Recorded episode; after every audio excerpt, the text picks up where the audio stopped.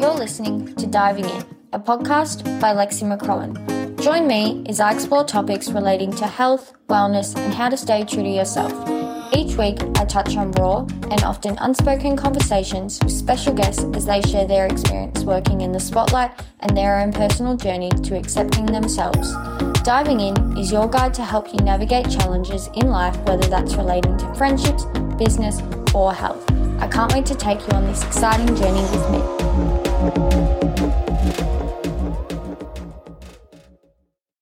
Hello, everyone, and welcome to episode six of Diving In. I hope you enjoyed my previous episode. It's currently a Friday night, and I'm sitting here in a hair mask the night before we're leaving for Noosa. What would I be doing on a Friday night? Of course, yes, being at home.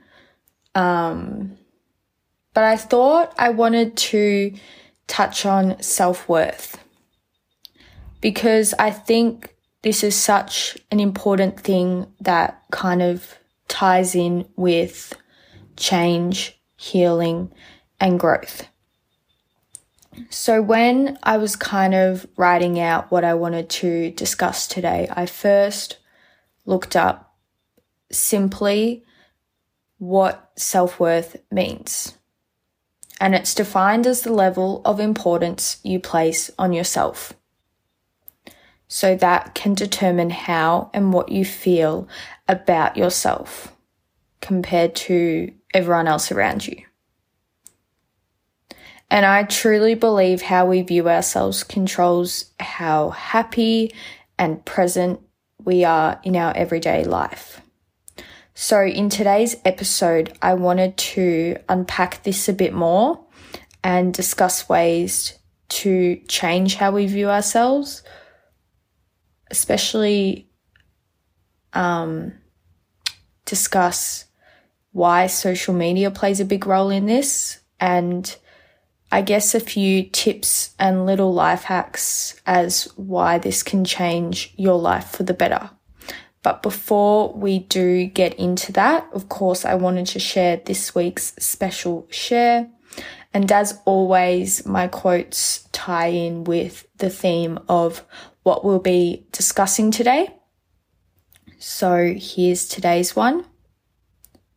Your hardest times often lead to the greatest moments of your life. And this can all stem back to trusting the process and like I always say, everything happens for a reason.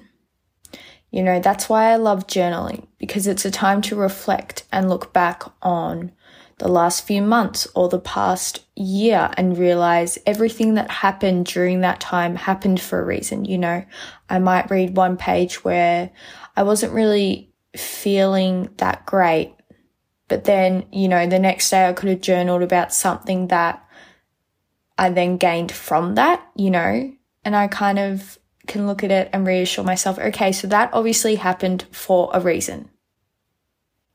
So I hope that can just help you at the moment if you're feeling a little bit lost. Just know whatever emotion you're feeling at the moment or whatever you're feeling at the moment, that it's there for a reason and that that moment will pass. I promise.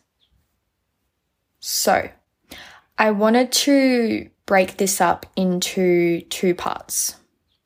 So, the first one is kind of taking a trip down memory lane, firstly. So, let's go all the way back. So, I'm now one year out of school, but back in year nine was probably the first year where I started to become more aware of my body and my appearance. You know, I would wear makeup most days to school, and I started to pick apart more things about the way I looked. And over time, I started to believe these things more and more to the point where I wasn't as present when I went out with friends or when I was at dinner with my family because all I could think about was how I looked or how I viewed to everyone else around me. And over time, as the months went on, I started to then place this self worth on my social media. Because I had been so aware of my appearance, I then put myself on a pedestal when I would post something. You know, I defined my happiness off the comments or the likes I got from a post, which when you say that out loud, it honestly sounds crazy that we do define our value and our self worth on that. And if I could take myself back and just hug this shy and little innocent girl, I would tell her that she shouldn't matter about these things and that she is fine just the way she is. And I think when I talk about that and when I stem it back to, you know, your mindset, we need to start questioning and pulling ourselves up on things more, I think. You know, ask yourself, why do I place so much of my worth on social media? You know, in life, we are always constantly wanting more. More followers, more likes, more views. But I guess we need to stop and think. You know, if you were to get there, will you be satisfied? And I know myself, and I'm not sure if you do too, but there is no such thing as perfect. But why do we think once we reach XYZ followers, we will find peace with ourselves? Why put so much of that energy into social media? And while it does make sense that we do, it can then lead us to experience more signs of depression or anxiety all because we see how other people are living. We then start to compare. But the one thing I can tell you and that you need to reassure yourself of is that this is only one part of their life. They are only sharing the happy times. And yes, Instagram is becoming more of a place where people are opening up more and creating, say, mental health accounts like my yoga account. You know, that's a safe space for me to share how I'm feeling every day, you know, the things that I like, you know, putting myself out there, stepping out of my comfort zone because I want that to be an account that can reassure you that everyone goes through something. But I also wanted to say that it's okay if you have these feelings of caring about the amount of followers, likes, or views you get. It's normal. And instead of doing that, why don't we focus on our family and friends? You know, as much as we may say this to ourselves, it is a lot harder to do. And it's definitely something I'm still working on. You know, I needed to remind myself that there was a time when social media wasn't around. And then it started to get me into this kind of thinking process of what did people then base their self worth on? So when I was at dinner the other night, I actually did a little like interview with my mum and my dad, you know, the two most important people in my life, absolutely adore them. But I asked them what they base their self worth on and what they based their self worth on back in the day. In all honesty, they were helpful, but to a degree. So, I wanted to discuss what they said to me. And they described it as back then, to their generation, self worth wasn't a thing. They said that life was more organic, carefree, and people were more authentic. And when they did have downtime, they spent it with friends or family. But instead, these days, we spend our downtime on our phones. You know, back then, they did things they enjoyed, like being outdoors, painting, riding their bikes with friends. Instead of living their life through other people's. And I guess today we're constantly looking at what others are experiencing. You know, I can definitely be honest in saying that I'm guilty when I'm on my work break to check my phone and to spend that 30 minutes on my phone. Instead of, you know, maybe doing a meditation or reading a book or calling a friend. You know, using your phone for a more positive outcome. Because I do know when I go back to work sometimes after being on Instagram, I feel kind of anxious in a way because I've been like seeing what other people are doing and I might get FOMO in a sense, or I might be thinking I'm missing out on something or that I'm not living my life to the way I should be because we see what someone else is doing then and then we question ourselves straight away. But I guess today I'm also so much more aware as humans we will never truly be 100% happy with the life we have.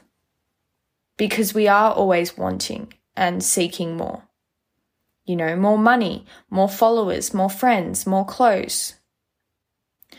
But I guess by doing this and going down that rabbit hole, it then takes us further away from what really matters. You know, like I talked about in my previous episode, one of my New Year's resolutions was to be my own best friend. I wanted to share an exercise that can help you with this. And it's another journal prompt because I think these are always helpful to look back on and reflect. So if you need to stop, once again, pause this, go grab yourself a pen and paper because I want you to write this down because I think it'll help you for the better. So you're going to ask yourself, do you know your self worth? And I want you to list dot point or journal, whatever works for you, about things that define your self worth. And I guess by doing this, you can then visually see and acknowledge how much you value yourself and what you do care about in life. And I want to share a quote that always reassures me of why I journal every day on what I appreciate and what I'm grateful for. Your journey to self worth will be the most rewarding experience of your life. Like I said, in my special share. Trust the process. And now that I guess you've acknowledged what you do define your self worth on, we can then start to become more connected to ourselves and focus on what self worth really is. So, then in part two, you're going to revamp your self worth. You're going to change the way you think and view yourself. So write down from what you said before about what you define yourself on, whether it's career, grades, health. I want you to write sentences on little pieces of paper. My self worth is not about my, like I said, career, grades, or health. It could even be your appearance. And I know this can be uncomfortable and it can be painful for some to see this. You know, your heart might break because you view yourself and you value yourself so little. And I guess, like I say over and over again, we are our own worst critics. But you need to remember that there's always something on the other side of this. You will gain something from this. What will you gain? Freedom. And there's that saying, you know, you would never want your friend to talk to themselves like that, or you would never want your friend to feel like that. You would never want your friend to be a prisoner to themselves for the rest of their life to never be happy, to never just appreciate themselves for who they are in this given moment. So by doing this exercise, you know, writing down that sentence, ingraining it into your mind, it can then become the first step in being in control of your life. And what I actually did in the past that could help you is putting these little sentences on your bathroom mirror or in your office or just anywhere around your house that you'll be able to see it. Because it's just that little reassurance when you may be experiencing a low that you need in that day. And it's something that you can work on each day. You know, just by saying, I am worthy. Because it's as simple as knowing that it's all entirely up to us. You know, over time, we start to believe the things we tell ourselves. So, yeah, we need to change that. If you view yourself so little, you know, ingraining these things every day, I am worthy just the way I am. Like I mentioned in my previous episode, be the driver, not the passenger in your life. And something that has stuck with me is how we measure our self worth affects the kind of life we live. And I think this is so important to remember. You know, I touched on in my previous episode that something I struggle with is thinking I don't deserve happiness. Because of trauma that I experienced in the past, I now punish myself because of that. You know, I might not invest in certain friendships or relationships because I don't think I deserve that. And that is crazy. I needed to start changing that. It was affecting so many aspects of my life. And like I always say, yeah, we're wanting something more or we're striving for something more in our life. So this obviously means we have a mental picture of who we want to be. We do have goals. We do have aspirations for ourselves. And one thing I want you to write down that I think can help you so much is this. You can either be your own best friend and enjoy life feeling free, or be your worst enemy. And every day, if you say that to yourself, which one are you going to pick? Which path are you going to take today? And I guess once you've started to change the way you view yourself, you can then start to incorporate some daily exercises to help you even more. So I wanted to share some that I jotted down a few months ago that I'm going to read from my journal. So, number one, honor your strengths. Number two, find gratitude just in your everyday life. Three, dream about your perfect day. What does that look like? You know, maybe when you're not feeling yourself, go and have that perfect day. Take a mental health day, take a self care day. Four, reflect on a recent success. Just by being proud of yourself, being your own cheerleader, it's amazing. And you'll feel even more motivated to succeed in other areas of your life and to go deeper into other goals that you've been wanting to achieve. Five, acknowledge your efforts you know, forgiving yourself, picking yourself back up, and then working on it again. Everything happens for a reason. Six, reflect on people in your life who truly matter. You know, like I always say, build that positive group of friends and family around you. The people that lift you up, the people that make you want to be the best version of yourself and the last one. And the most important, I think, in my opinion. Write about qualities that make you unique. You know, visually write down things you love about yourself.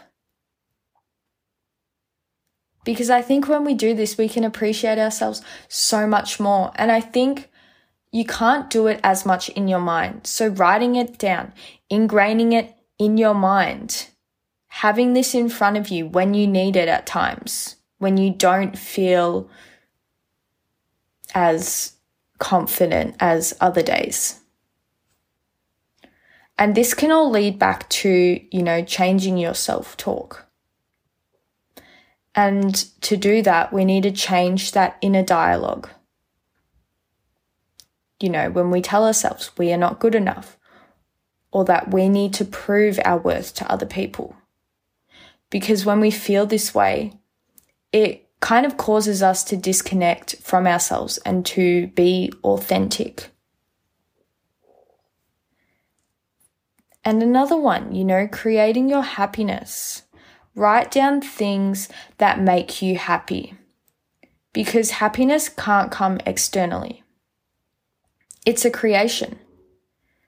And if it's not developed from within, we will look externally. We will be needy. We will rely on our partners, friends, or family. And it can be draining on them. So you just need to trust that you deserve love and happiness. You know, figure out self care tools that help you to enjoy your own company. Because when you do this, I feel you just naturally attract friends and family to love you at the level you love yourself. You know, like that saying, no one can love you more than you love yourself. And like I talked about, just being proud of yourself.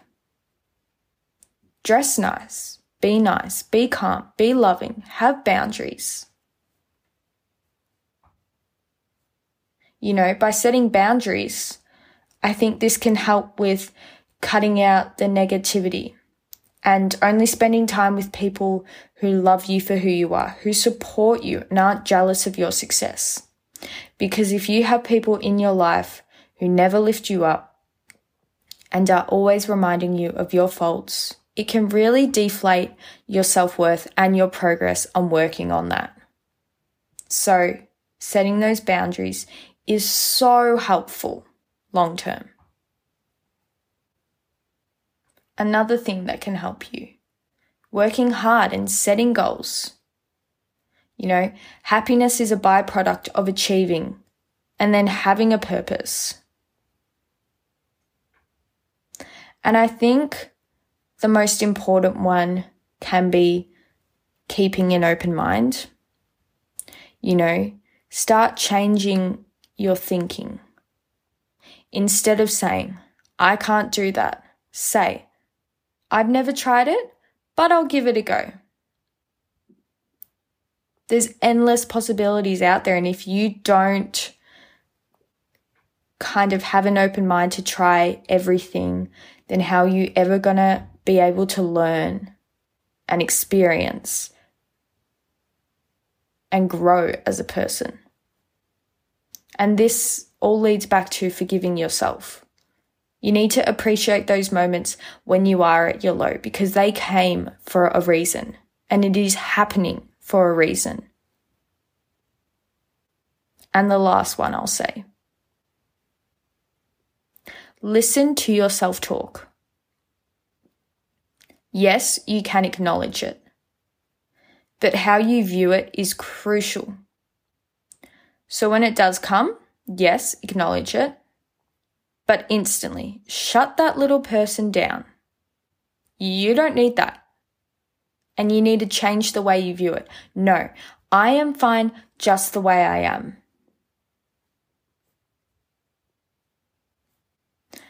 And like I discussed at the very start, I just wanted to finish up by saying when you do have downtime, what is going to help you more in the long term? Connect more to yourself instead of disconnecting from yourself. So instead of picking up your phone and mindlessly scrolling, why don't you go outside and go for a walk? Why don't you go for a run with a friend, release some endorphins, or go and sit with your family and play a ball game? It's just all about changing those habits slowly.